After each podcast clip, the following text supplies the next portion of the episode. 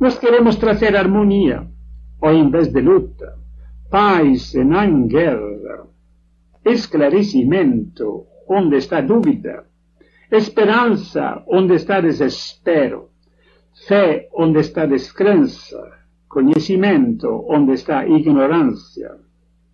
Isto é o que procuramos fazer.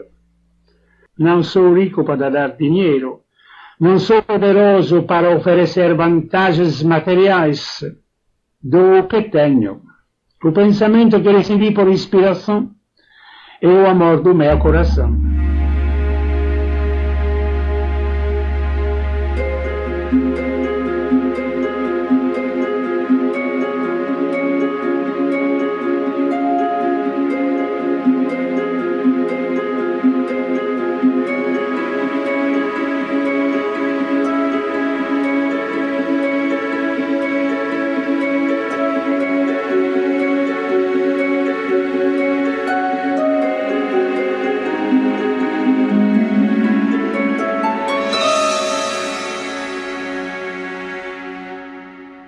Olá, meus amigos e minhas amigas, este é o podcast O Ubaldi Pod, episódio número 2.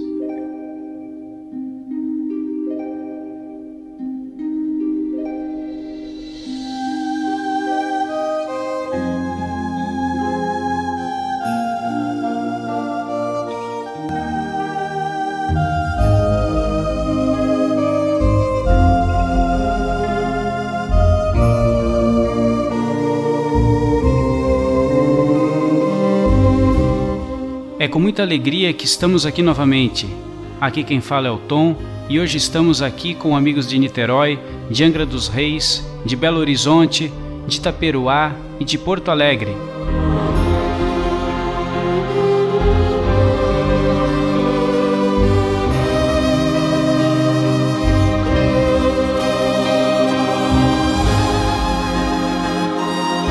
Hoje então faremos a leitura com pequenos comentários do capítulo 2, intitulado Separatismo Religioso.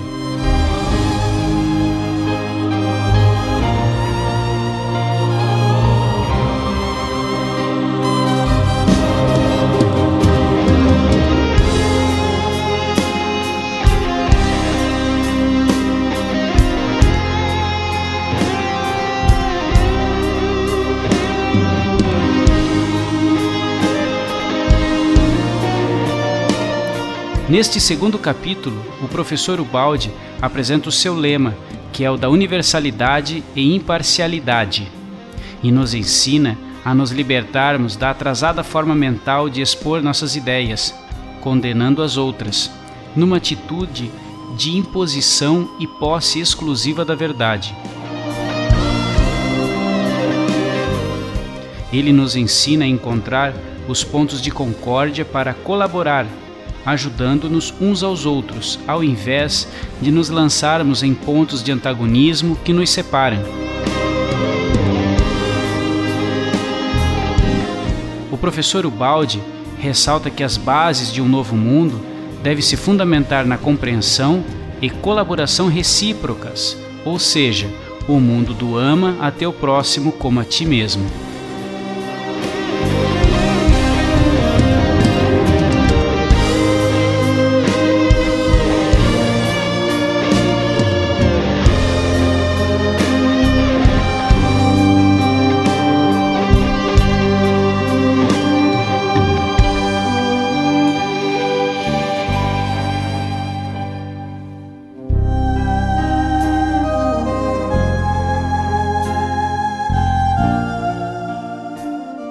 Antes de dar início, gostaríamos de agradecer aos e-mails e mensagens que recebemos após o lançamento do nosso primeiro podcast, que pensamos em chamar de O Ubaldi Pod.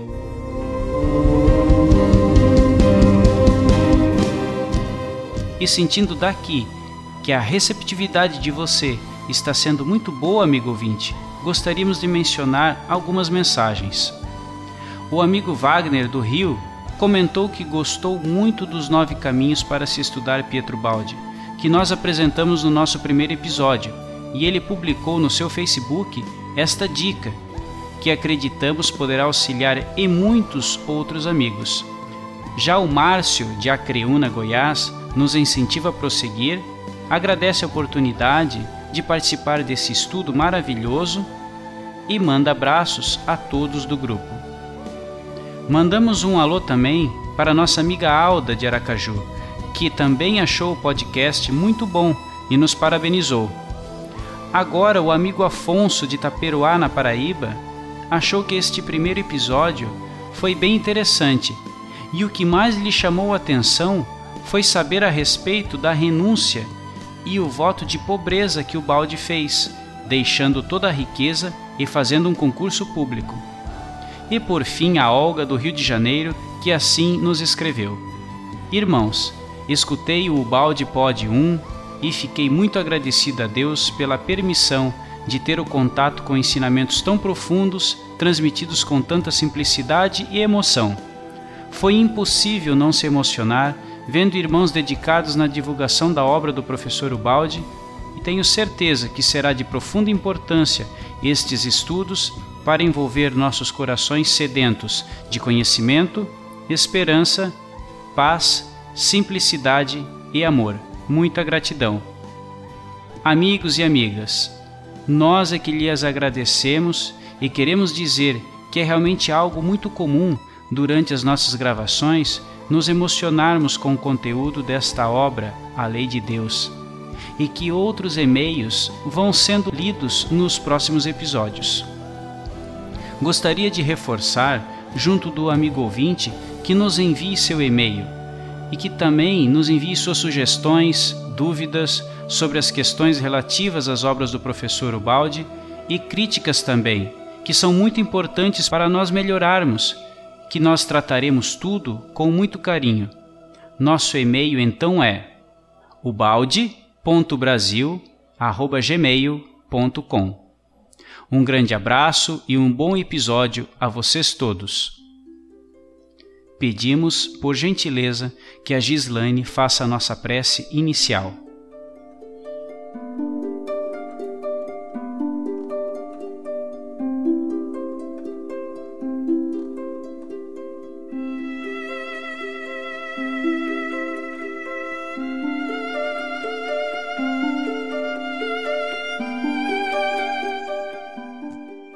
Deus, de infinita bondade, te agradecemos por unir novamente os nossos corações, para que realizemos com muita alegria os estudos da obra do professor Pietro Baldi.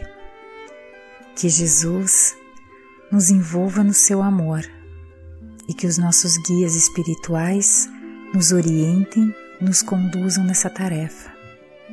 Assim, com humildade, iniciamos os estudos dessa noite. Que assim seja.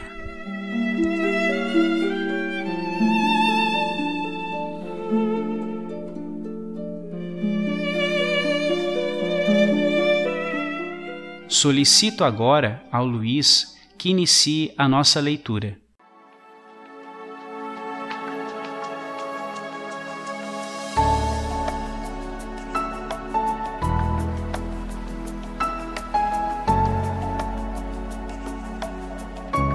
Capítulo 2 – O Separatismo Religioso. Respeito por todas as crenças. Estou novamente convosco, continuando a nossa primeira conversa. Destas conversas, faremos muitos elos, e destes elos, uma corrente de inteligência e de bondade, para construir um dique contra a ignorância e a maldade, que imundam o mundo. Nestas palavras singelas, as palavras que saem dos meus lábios serão úteis para afastar tantos maus entendidos e dúvidas que nasceram por incompreensão do meu trabalho, desde a minha primeira vinda ao Brasil em 1951. Peço desculpas por ter de falar de mim, o que me é desagradável, mas não há outra maneira de esclarecer o caso. Tenho aqui de repetir mais uma vez o que foi sempre meu lema, isto é, universalidade e imparcialidade. Devo também explicar que as minhas palavras devem ser entendidas fielmente, sem outros significados ou subterfúgios. Ora, Imparcialidade quer dizer não existência de partido, compreendendo-os a todos. Significa não ficar fechado na forma mental de facção ou de grupo particular, sobretudo quando neste grupo, seja qual for, impõe-se para combater outros grupos e, julgando-os errados e maus, persegue-os com suas condenações.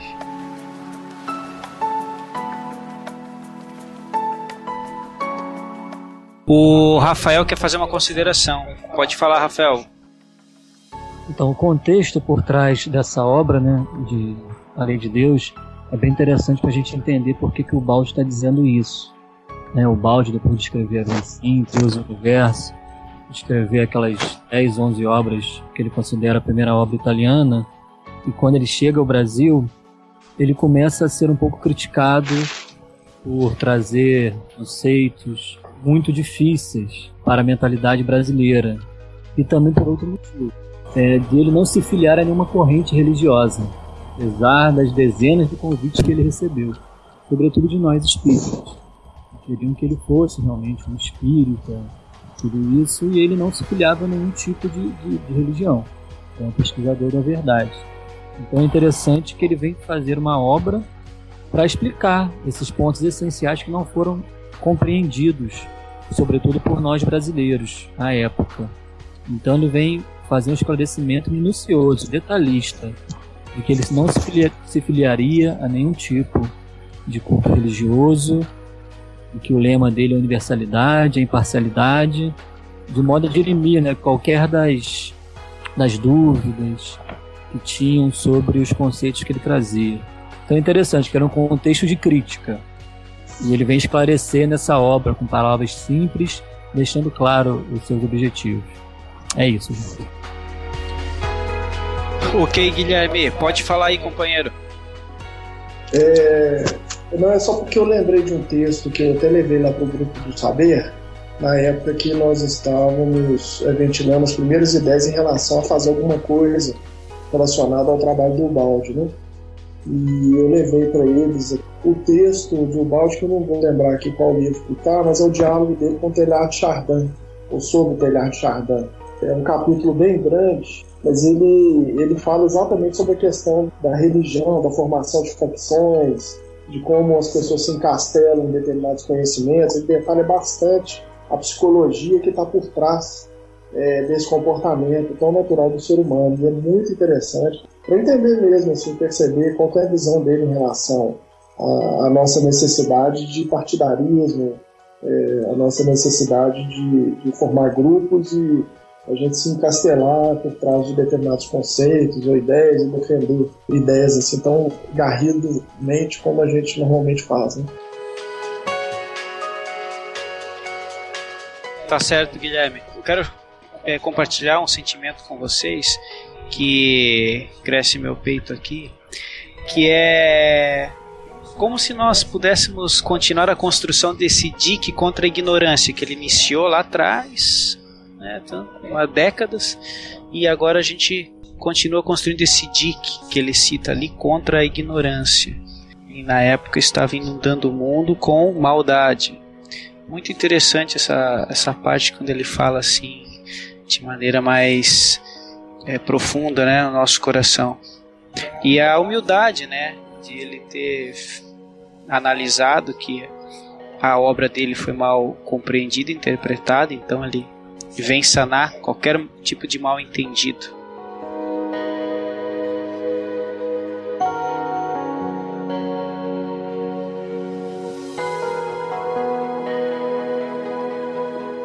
Infelizmente, esse instinto de exclusividade, pelo qual não se pôde afirmar sua própria verdade, a não ser condenando como erradas as verdades dos outros, é produto do nosso nível de vida humana, apanágio do homem geral, qualquer que seja a religião ou grupo doutrinário ao qual pertence. Não é a diferença ideológica dos pontos de vista das religiões que deixamos de aceitar. Tudo isso é natural e lógico. Em nosso mundo relativo, não pode existir coisa alguma senão de forma relativa, inclusive a verdade, que aparece dividida em seus diferentes aspectos. O que não podemos aceitar é a atitude de condenação de exclusividade da posse da verdade, e muito menos de agressividade, que muitas vezes se encontra nas religiões e nos grupos doutrinários.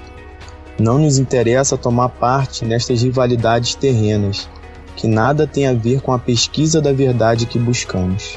O nosso objetivo não é o de defender um patrimônio já adquirido, mas o de nos enriquecermos com novas conquistas para doá-las a quem os quiser. Não estamos comprometidos com quaisquer interesses terrenos que imediatamente constroem-se sobre toda e qualquer verdade. Quem está mergulhado no trabalho de pesquisa não pode despender as suas energias nessa luta de rivalidade. A nossa tarefa não é de conservar o passado defendendo, mas a de construir o futuro. Os nossos interesses não estão na terra, mas na construção eterna. O respeito que temos pela verdade de cada um é o mesmo que todos devem ter para com as verdades que o mundo possui. Não se pode interromper o caminho da vida e a evolução do pensamento. O passado não pode paralisar o florescimento do futuro. E no mundo há lugar para todos. O primeiro mal-entendido nasceu quando julgaram que representávamos este ou aquele grupo, e por conseguinte que éramos inimigos dos outros grupos. Inimizade para nós simplesmente inconcebível.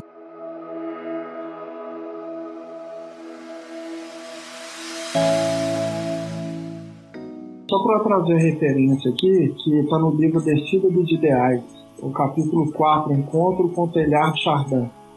Inclusive, esse foi adicionado, já foi lançado como um livro à parte, que até ganhei de presente um exemplar do Felipe Mascarenhas, mais antigo, que é o Encontro com Teilhard de Chardin e a Evolução das Religiões, em que ele fala bem, ele deixa muito claro exatamente... isso aí que foi lido agora nesse último parágrafo, que é a despreocupação do Baldi em defender posições já adquiridas, né, se preocupando com o futuro e com o avanço do pensamento e do seu amadurecimento, sem ficar se baseando e justificando coisas que já foram sedimentadas e aprendidas. O que te vem à mente quando o Baldi fala assim por diversas vezes? Os nossos interesses não estão na terra, mas somente nessa construção. O que te vem à mente, hein, quando vê um homem falando assim que o interesse dele não está na terra? Me conta aí. Clair, assim, pensando de pronto sobre essa frase, eu tomo assim, eu tenho que falar dos sentimentos que muitas vezes me visitam também, sabe? Nas experiências práticas do dia a dia, eu acho que é um descontentamento, assim, uma certa falta de sintonia mesmo com as energias que rodam o mundo, né? Sempre de luta, de defesa de posições, de ataque em relação aos outros, ou seja, eu acho que o Baldi estava sintonizado num outro patamar, ou seja, não encontrava na defesa da personalidade ou daquilo que era para ele meio ideologia, podia ser para outros uma ideologia, né? Que as pessoas têm, e ele explica muito isso na Destino dos Ideais, nesse capítulo, de como as pessoas tendem a defender ideologias, porque a ideologia representa o grupo, e no grupo a pessoa se sente segura, né? E uma vez que ela tenha que abrir mão de determinados conceitos para visitar outros conceitos que possam eventualmente ser mais elevados, ela se sente sozinha, desamparada. Então a defesa do grupo e da ideologia que encastela o grupo, ela muitas vezes é uma atitude biologicamente esperada, né? E ele não estava de olho nessa biologia atual, mas na biologia do futuro, né, do homem que vai surgir ainda com esse conhecimento, né? Eu imagino que seja alguma coisa nesse sentido. Qual que é a sua ideia? Não, a minha ideia tá nesse diapasão aí também, mas ele sentia que ele não pertencia a esse planeta aqui. tinha o sentimento, fica evidenciado em outras obras, essa consciência do cumprimento de uma missão, né? E algumas vezes ele deixa escapar essa informação.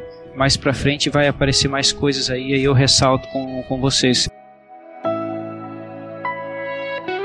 Interessante, né? A gente lê isso em O Ubaldi, a gente percebe como que ele nos liberta de uma forma mental separatista, né? Onde a gente sempre se enquadra em um grupo e luta com outro grupo. E a gente cai nesse erro, geralmente.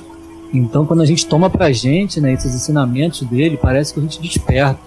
A gente se liberta de uma forma mental involuída, né, para começar a enxergar as coisas de outros ângulos. A gente começa a pesquisar em tudo quanto é canto, né, as verdades, ou seja, como ele diz, a pesquisa da verdade, né, acima, né, da verdade dos amigos, né, devemos ser amigos da verdade, né. Então a gente começa a pesquisar, a juntar esses tecidos da colcha de retalho, olhando com outros olhos para todas as coisas. Então é uma libertação de pensamento, de forma mental atrasada. É esse sentimento que eu tenho com o Baldi, né? É isso. Mano.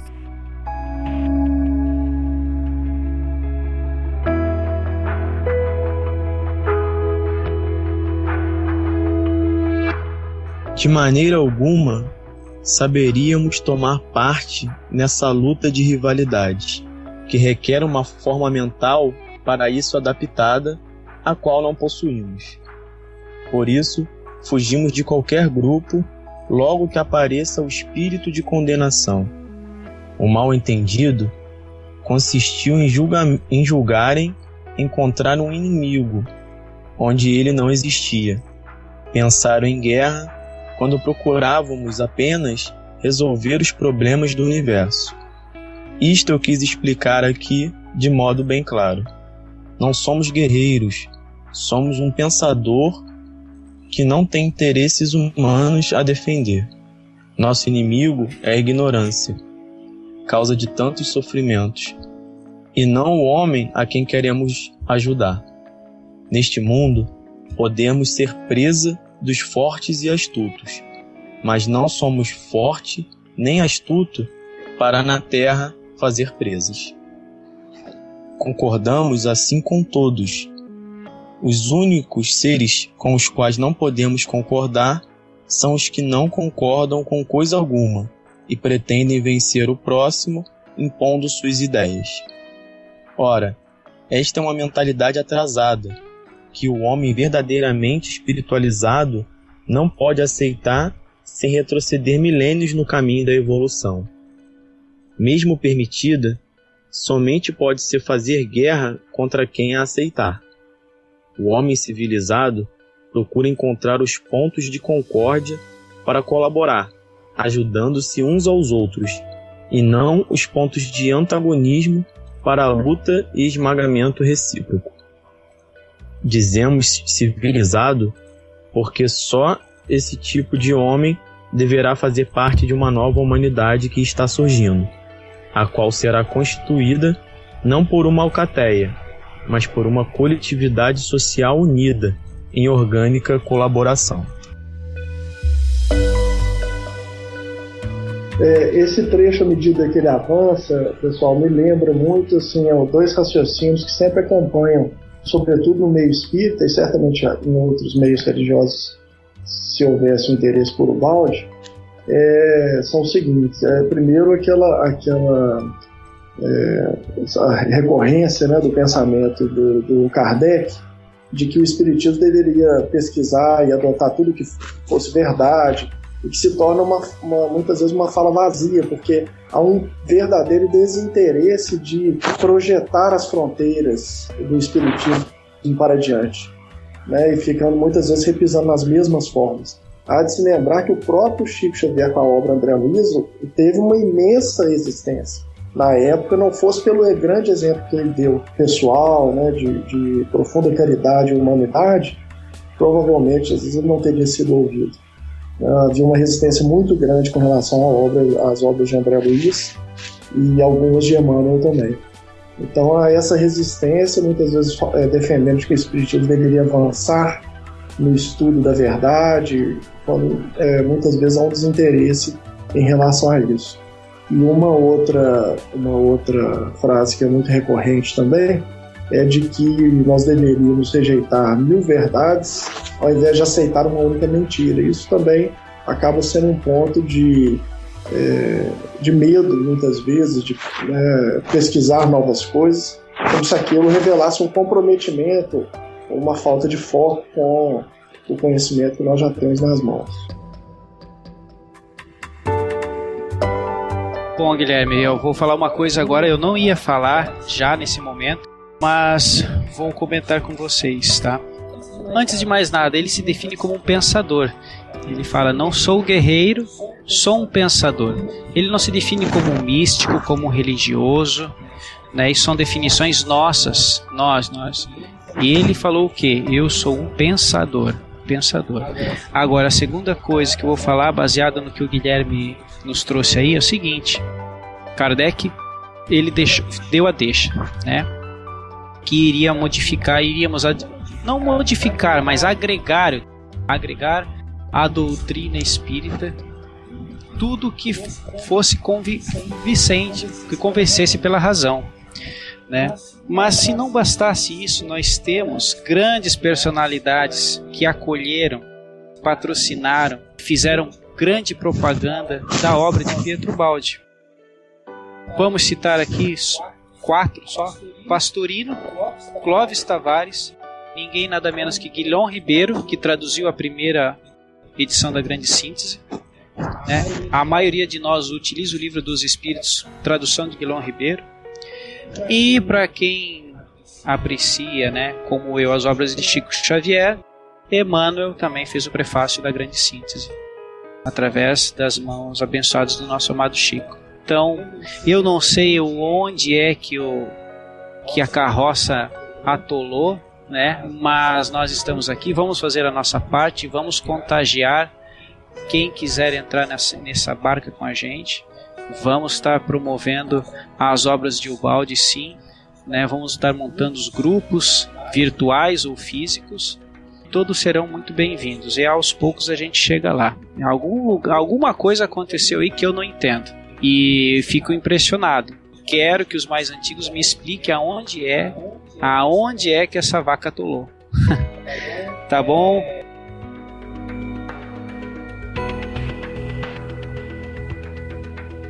Eu acho que todas essas novidades que surgiram, até mesmo com o André Luiz, né, surgem essas resistências logo de início de não querer se modificar. É um instinto comum do ser humano de conservação, né, em contrapartida àquele de criatividade. Então, quando surgem esses novos pensadores que trazem agregações, na verdade elas são vistas como modificações substanciais, o que não é verdade, né? Eu acredito que Pietro Baldi essa resistência já está diminuindo. Acho que é um movimento grandioso no plano espiritual para que haja essa agregação de Pietro Baldi. Aqui no Rio de Janeiro, muitos espíritas estudando Pietro Baldi em suas casas espíritas. Então, o Baldi ultrapassa vários conceitos aí, né, do nosso tempo. Então, a doutrina espírita progressiva e evolutiva deve agregar, né? A resistência vai haver, o Baldi mesmo estuda isso em toda a sua obra, ele sabe que é natural essa resistência. Só para vocês terem uma ideia do teor, eu estava exatamente aqui no parágrafo da Descida dos Ideais, no capítulo 4, sobre Teilhard de Chardin. E olha só que interessante, ele fala aqui, é só para vocês perceberem mais ou menos qual que é o teor desse capítulo. Ele fala o seguinte: muitos não querem cansar-se, pensar, arriscar-se, preferindo permanecer seguros nas concepções tradicionais.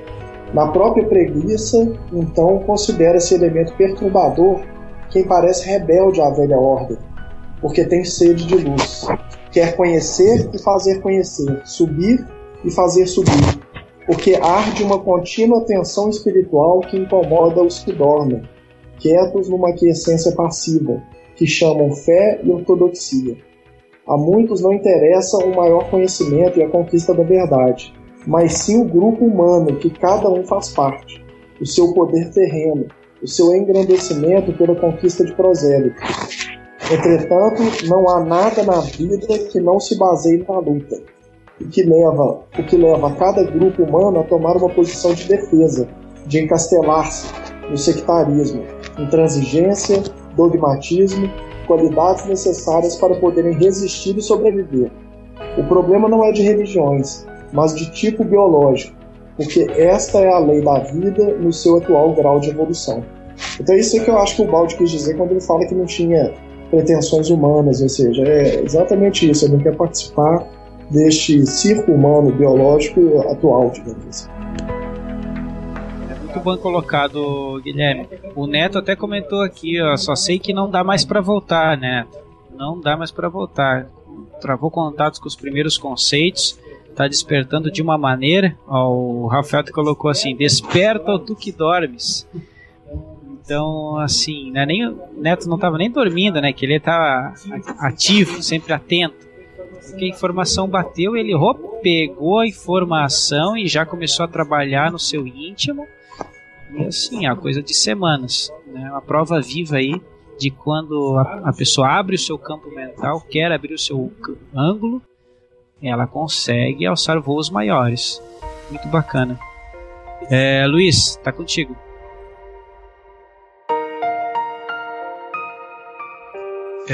Antes de retomar a leitura,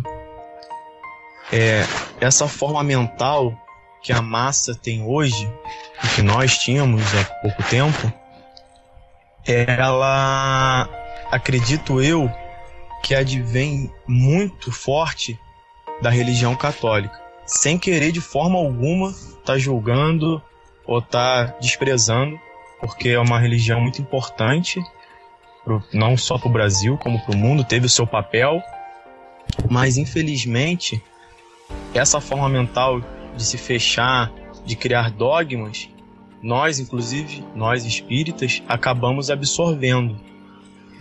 Então, Tom, talvez respondendo a sua pergunta, os mais antigos, talvez numa vida toda dentro dessa forma mental, não conseguem já, na sua madureza, perceber o Baldi ou abrir a mente para outros conceitos. Então acho que o Baldi teve essa função muito importante.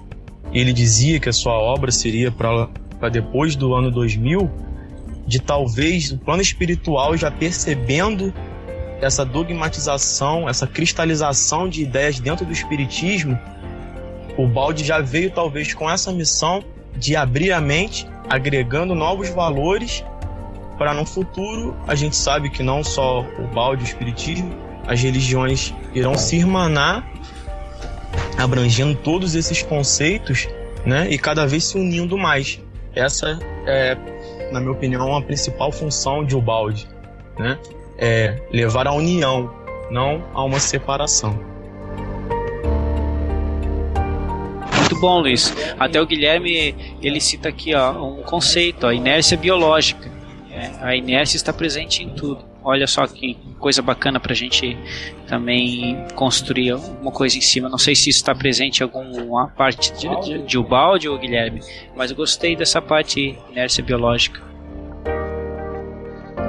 Não, está presente sim, Clayton. O Ubaldi que fala isso, que a lei, isso está presente na Tábua das Esmeraldas, o que está em cima é como o que está embaixo.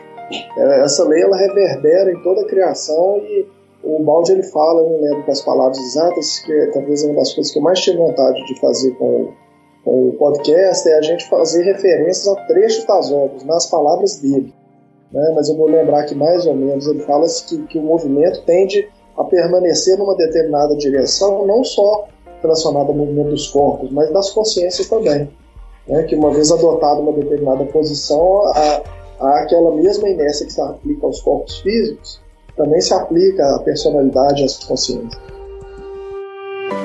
Interessante, eu nunca tinha ouvido falar disso aí. Veja só, né? Quando a gente está sintonizado no homem aí, vem uma coisa assim, já bate, opa, isso aqui é interessante. E aí vem aqui a revelação para mim, né? Que está na obra de O Ubaldi.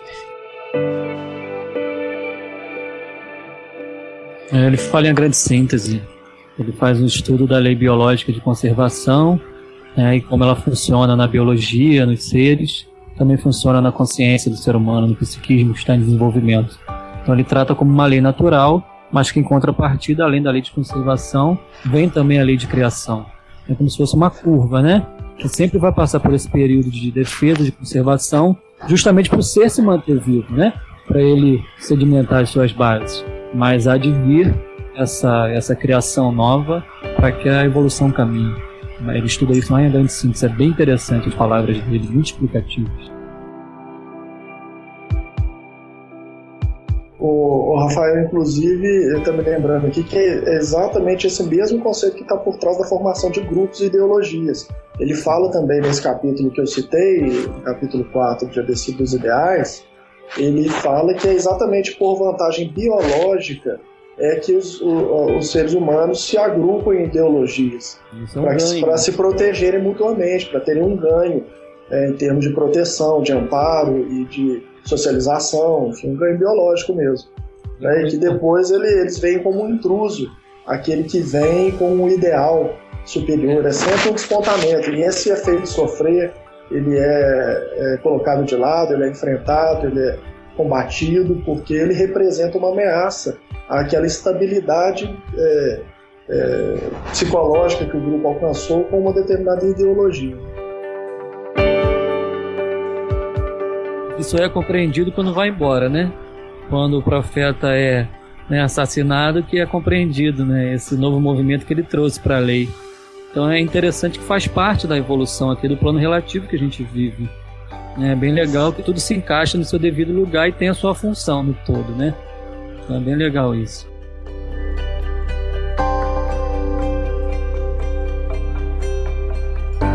Luiz, prossiga, por favor. Esse novo mundo, que amanhã será melhor, é o que mais nos interessa. Um mundo de compreensão e de colaboração recíprocas. Um mundo do ama teu próximo como a ti mesmo. Assim, com tudo podemos concordar, menos com essa vontade de não concordar. Não condenamos ninguém por isso, porque esse método corresponde a uma lei pertencente a um dado plano de vida. Não se deve considerar maldade, nem chamar de mal o indivíduo que comete erros por não ter compreendido e não sabe fazer melhor, porquanto não é ainda suficientemente evoluído. Uma vez expliquei a alguém o meu ponto de vista de imparcialidade e universalidade. Sua face iluminou-se e de súbito respondeu: "Compreendo, trata-se de um novo partido, dos imparciais e universalistas." Este fato mostrou-me como a forma mental comum não consegue conceber coisa alguma se não for contida dentro dos limites do relativo, isto é, de um grupo particular separado dos outros e, logicamente, em luta entre si. Colocada perante a ideia de universalidade, essa forma mental não consegue concebê-la senão na forma de um imperialismo, sendo todos submetidos a um poder central. Eis como se encontra o mundo e o que vemos na Terra. Quando cheguei ao Brasil, a convite de um desses grupos, outro grupo levantou-se contra mim, dizendo ter chegado o enviado de Satanás. E quando sustentei algumas teorias desse outro grupo, fui censurado pelo que me havia convidado. Assim acontece sempre, porque se trata de um mesmo tipo de homem, possuindo uma só forma mental, que o leva a proceder sempre de igual maneira, isto é, com condenações e anátemas, pertença a ele a qualquer tipo de grupamento. Desse modo, nascem os mal-entendidos. O meu trabalho não é o que todos quereriam, de oferecer-me como um seguidor a mais para engrossar as fileiras desse ou daquele grupo, mas é o de fazer pesquisas para resolver problemas ainda não resolvidos, esclarecer dúvidas, compreender mistérios, responder perguntas a que as religiões, as doutrinas e as filosofias ainda não deram respostas. Guilherme, o que você acha disso aí?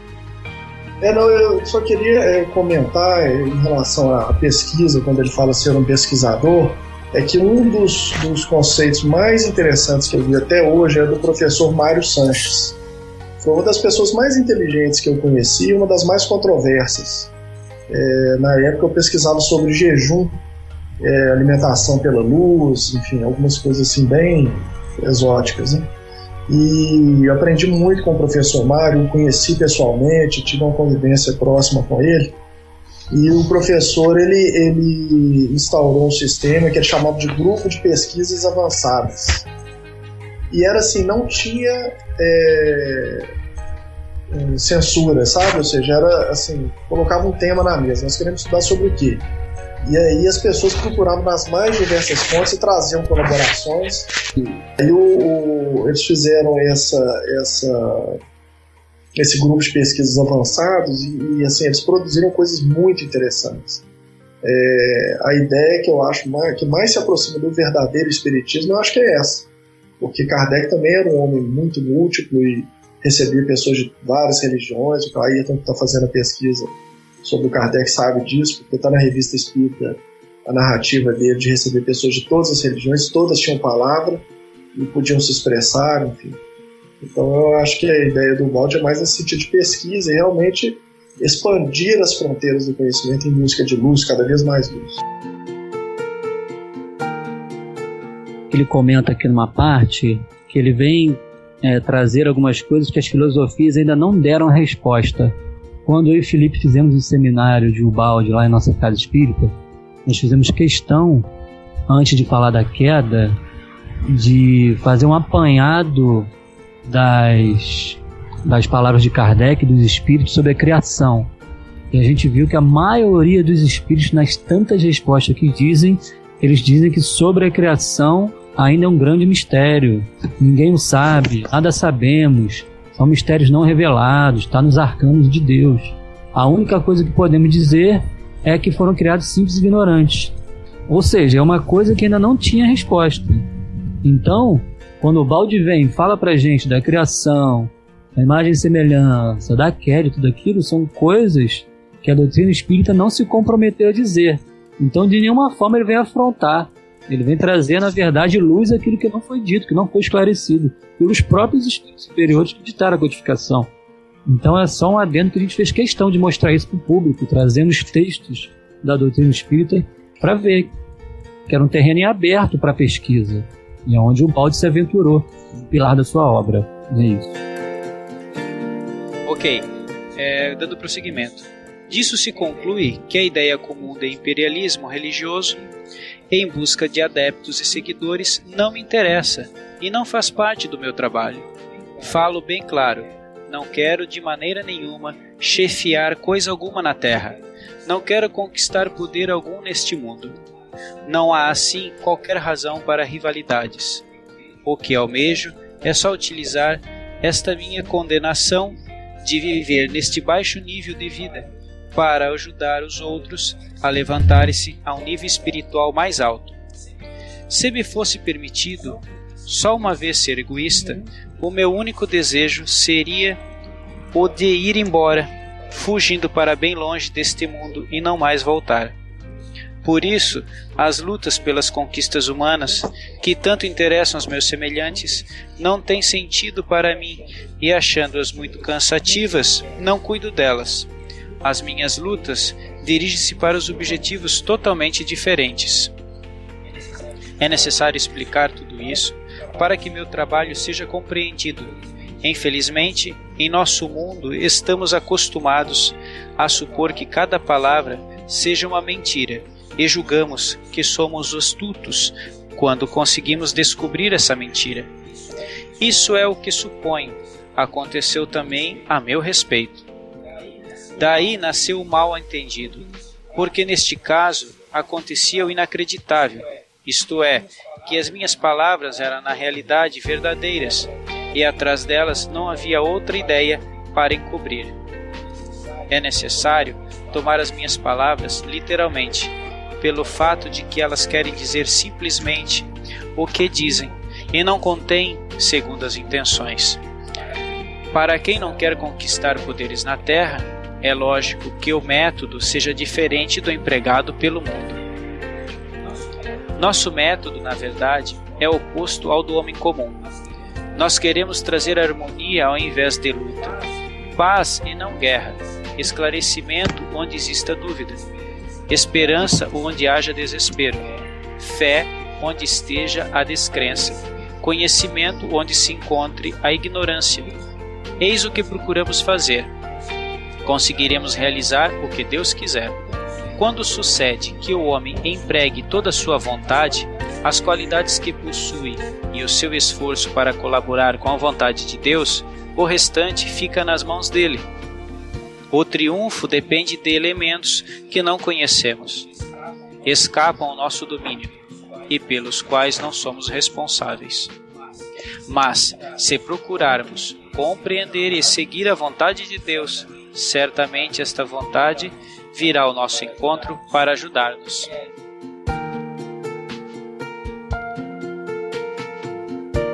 Isso me remete à seguinte questão que muitas pessoas levantam. E muitas vezes quando nós ventilamos conhecimentos do Ubaldi sem citar a fonte, pelo menos até chegar aos elementos mais espinhosos das teorias dele, muitas pessoas falam, mas isso é espiritismo, né? Ou seja, essa ideia original, no sentido de essa era a ideia original de Kardec e os espíritos para o movimento espírita, né? Para a doutrina espírita. Né? Essa abertura, essa ideia de fazer o bem, de não se preocupar com proselitismo, enfim. O que há de novo, de fato, nisso? E eu acredito que seja a revelação de onde essa psicologia surgiu. E isso faz uma grande diferença na formação do caráter e da personalidade da pessoa, à medida que ela trava contato e, sobretudo, interioriza a obra de Ubaldi. Nasce nela um profundo desinteresse pela disputa de razão, de espaço ideológico com os outros, porque ela sabe a origem desse mal.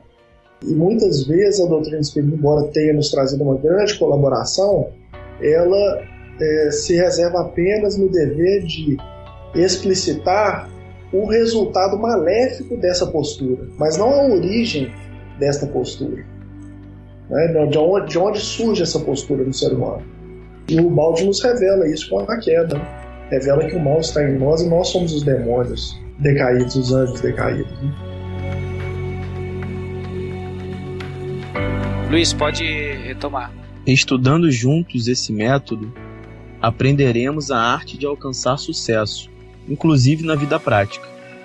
Os homens práticos não observam que para obterem êxito no campo material é necessário uma boa orientação, antes de mais nada no campo espiritual, do qual tudo depende. Não apenas os resultados dos negócios, como a conservação da saúde e a sensação de bem-estar em nós mesmos e em tudo o que nos rodeia. Em nosso universo, tudo está coligado e as coisas não podem isolar-se umas outras. Quem não está orientado nos grandes conceitos da vida não pode estar tão pouco nas coisas pequenas de cada dia, que são consequência das grandes. O nosso trabalho nessas palestras será o de esmiuçar as teorias gerais da grande orientação até suas consequências concretas, que nos tocam de perto, para aprender a viver conscientemente, conhecendo o valor dos nossos atos, desde sua origem até os últimos efeitos. Esta é a ciência da vida, que nos explica o significado dos movimentos de nossa alma. Cada vida se desenvolve não ao acaso, nem guiada pelos nossos caprichos, mas conforme um plano particular, que se chama destino, consequência do passado, na forma que procuramos vivê-lo. Temos falado que há uma lei. Aprenderemos pouco a pouco a arte sutil de viver em harmonia com essa lei que representa Deus, arte que constitui o segredo da felicidade. Iremos verificando cada vez mais que a espiritualidade verdadeiramente entendida e vivida produz incríveis efeitos úteis, também no plano material. Falamos de utilidade. Não queremos roubar o tempo aos nossos leitores, mas sim fazer um trabalho útil a todos. É preciso usar com mais inteligência a nossa vida, tornando-nos cidadãos iluminados e conscientes deste nosso universo, colaborando com a vontade de Deus que o dirige. Aprenderemos a ver com outros olhos, então tudo será diferente. Ao invés de rebeldes construtores de sofrimentos, como hoje somos, tornar-nos-emos, para o nosso bem, obedientes construtores da felicidade. Seremos então amigos e colaboradores de Deus, obreiros seus na grande obra da vida. Vida que vai sublimando até Ele, porque assim que tivermos compreendido a sua vontade, que visa somente o nosso bem, não desejaremos outra coisa senão realizá-la. Diz-se muitas vezes que Deus está presente, e não há dúvida, Deus está presente, mas não basta dizer isso.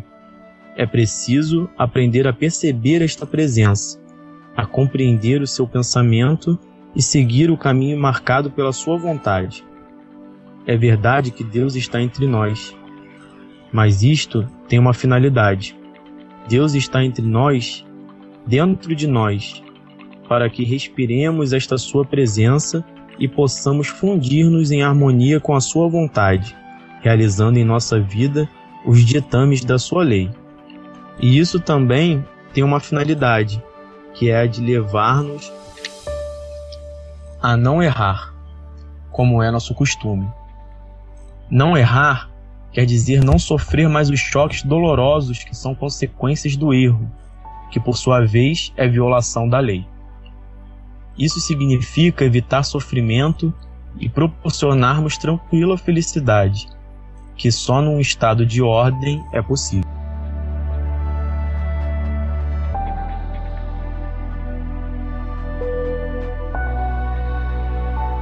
Olha só, pessoal, vamos para as considerações finais, tá ok? Rafael, pode iniciar aí.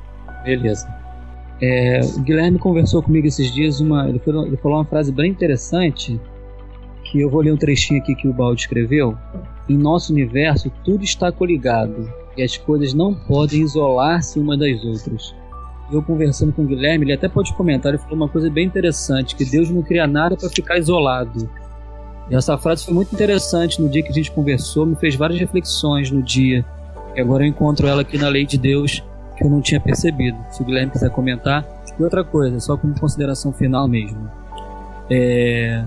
Ver como que o Baldi, ele fala de coisas práticas, utilitárias do nosso dia a dia. O Kardec, ele disse lá em A Gênese, que o Espiritismo iria assimilar todas as doutrinas progressivas, desde que estivessem revestidas de verdades práticas e abandonado a utopia, o domínio da utopia.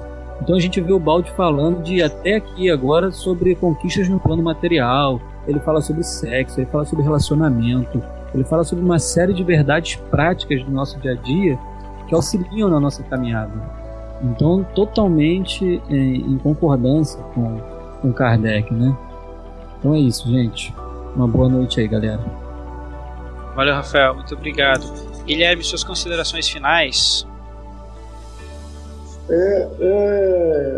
Não, eu não tenho uma consideração específica, mas o Rafael abriu uma boa oportunidade de falar o que eu acho que muitas vezes é um grande empecilho ao entendimento. A sensação de que Deus criou uma religião para ser a vitoriosa no mundo, né? Isso vem desde talvez uma herança do judaísmo, da má interpretação do judaísmo, do povo escolhido, que a gente tem a sensação de que há uma só religião que vai seguir adiante, vai ser vitoriosa sobre todas as demais, como o Espiritismo será o futuro de todas as religiões, sem dúvida. A essência do Espiritismo, sim, mas não o ismo. O ismo ele vai deixar de acompanhar, porque as pessoas vão perder a necessidade dessa definição. E eu acredito que a gente não deve ser inocente mesmo de pensar que Deus, quando vai dar essa oportunidade de aprendizado através das religiões, que ele não disperse a verdade através delas para que elas se unam umas às outras a fim de conhecer o fruto completo. A umas ele dá uma parte do sabor, a outras uma outra parte. E algumas coisas eu só experimentei na minha vida prática. Em outras religiões, o louvor, por exemplo, é uma coisa que não está muito presente na doutrina espírita. o canto, o louvor, a adoração daquela maneira mais simples, né? Eu aprendi com outras religiões, algumas bem significantes do ponto de vista de número de pessoas. Mas foi pela curiosidade de entrar no tempo dos outros que eu tive a oportunidade de experimentar coisas maravilhosas. Né? Então, assim, eu só posso desejar isso para os meus semelhantes, né? Que não percam essa oportunidade de abrir os braços para os outros conhecimentos, para os outros pensadores, justamente quando as verdades, as porções de verdades que estão em cada um dos campos. Você falou em tirar o ismo, né? Vai sair o ismo, exatamente. Muito bem, interessante essa tua construção aí. Neto, suas considerações finais, meu amigo. Pessoal, eu concordo com o que o Guilherme falou aí, porque o Espiritismo ele está além das nossas convicções religiosas, ele está além do nosso sectarismo religioso. E a ideia de Allan Kardec não era formar uma religião, e sim trazer algo que unisse a religião com a ciência e, de forma geral, todas as religiões no mesmo plano de pensamento, trazendo essa verdade que ele trouxe ao mundo. Mas como a ciência nem a religião aceitou se darem as mãos, terminou se tornando religião. Não uma religião igual às outras, mas uma religião com R maiúsculo, onde a ciência, a filosofia e a religião dão as mãos verdadeiramente. E Pietro Baldi, ele nos abre ainda mais o nosso campo mental, como dizia Albert Einstein, de que uma mente que se abre para um novo pensamento, ela não retorna mais ao seu tamanho original. Da mesma forma, todos que estamos aqui estudando Baldi, a gente sente essa verdade, porque não dá mais para ficar circunscrito somente naquela visão da doutrina, não diminuindo a doutrina, mas que Allan Kardec ele não disse tudo, e como os espíritos mesmo falaram, que na época não era possível desenvolver todo o tema todo e falar sobre o princípio das coisas. Assim, eu acredito que Pietro Baldi se encaixa perfeitamente, né, com Allan Kardec, não entrando em contradição em momento algum. Quando você conhece as ideias e seus livros, você tem uma outra visão de Allan Kardec. Allan Kardec cresce muito mais diante do Pietro Baldi. Da mesma forma que antes de conhecer o Espiritismo, a gente tinha aquela interpretação pequena da Bíblia, né? Quando a gente conhece o Espiritismo, abrange esse entendimento e penetra muito mais na Bíblia. Da mesma forma, quando a gente conhece a obra do Pietro Baldi, a gente consegue entrar muito mais na doutrina espírita e muito, muito mais ainda na Bíblia. Então, é algo que vem para transformar a realidade desse planeta. Aqui as minhas considerações e até o próximo episódio, se Deus quiser. Ah, muito bom, meu amigo. Gi, alguma coisa aí pra gente? Suas considerações finais, por favor. Oi, pessoal, boa noite. Eu queria agradecer, tá, pela participação aqui. É um encontro entre irmãos, mas para mim é uma aula, né? Para mim é uma aula porque eu ouvi falar em Pietro Baldi não tem um ano ainda, e essa aqui é a primeira obra que eu estou tendo a oportunidade de ler. Então eu só tenho a agradecer, ok? Boa noite a todos. Luiz, suas considerações finais, por favor. Tem um provérbio iraniano que o Rafa adora, que ele diz assim, tendo a ver com isso que o Gui falou, que o Neto: a verdade é um espelho que caiu das mãos de Deus e se quebrou. Cada um recolhe o pedaço e diz que toda a verdade está naquele caco. Então, isso tem muito a ver, né, com o que a gente estava estudando. E a gente pega essa verdade, que é uma verdade relativa, e faz dela uma verdade absoluta, né? Então é por isso que às vezes a gente só vai ter respostas em outras religiões, né? O Paulo já dizia isso, Paulo de Tarso: lê de tudo, retém o que for do bem, né? Mas essa forma mental eu tenho certeza que está mudando. Estão vindo pessoas boas estudando e divulgando não só o Baldi, como outras tantas religiões maravilhosas que a gente tem no mundo. E é isso, uma boa noite a todos. Agradeço mais uma vez pela oportunidade. Muito obrigado, Luiz, valeu mesmo. Meus amigos, Para encerrar então, antes da prece, uma alegria grande estar com amigos tão queridos que compartilham do mesmo ideal cristão. Estudar o balde está sendo uma alegria, novas descobertas toda semana. Guilherme, podia fazer a prece de encerramento para nós, por gentileza?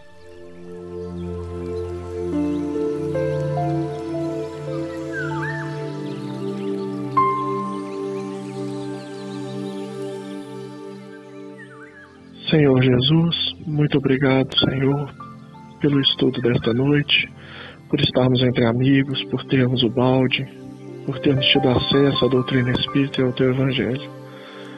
Nós te agradecemos muito, Senhor, essa oportunidade renovada de trabalho e de aprendizado. Te pedimos as bênçãos para todos aqueles que ouvem à distância este episódio, nosso bate-papo tão tranquilo, tão à vontade, que eles possam receber as Tuas bênçãos, a Tua paz, e que possamos estar juntos, cada dia mais unidos no aprendizado e no serviço do bem. Abençoa as nossas palavras, os nossos atos e o nosso porvir, hoje e sempre. Que assim seja.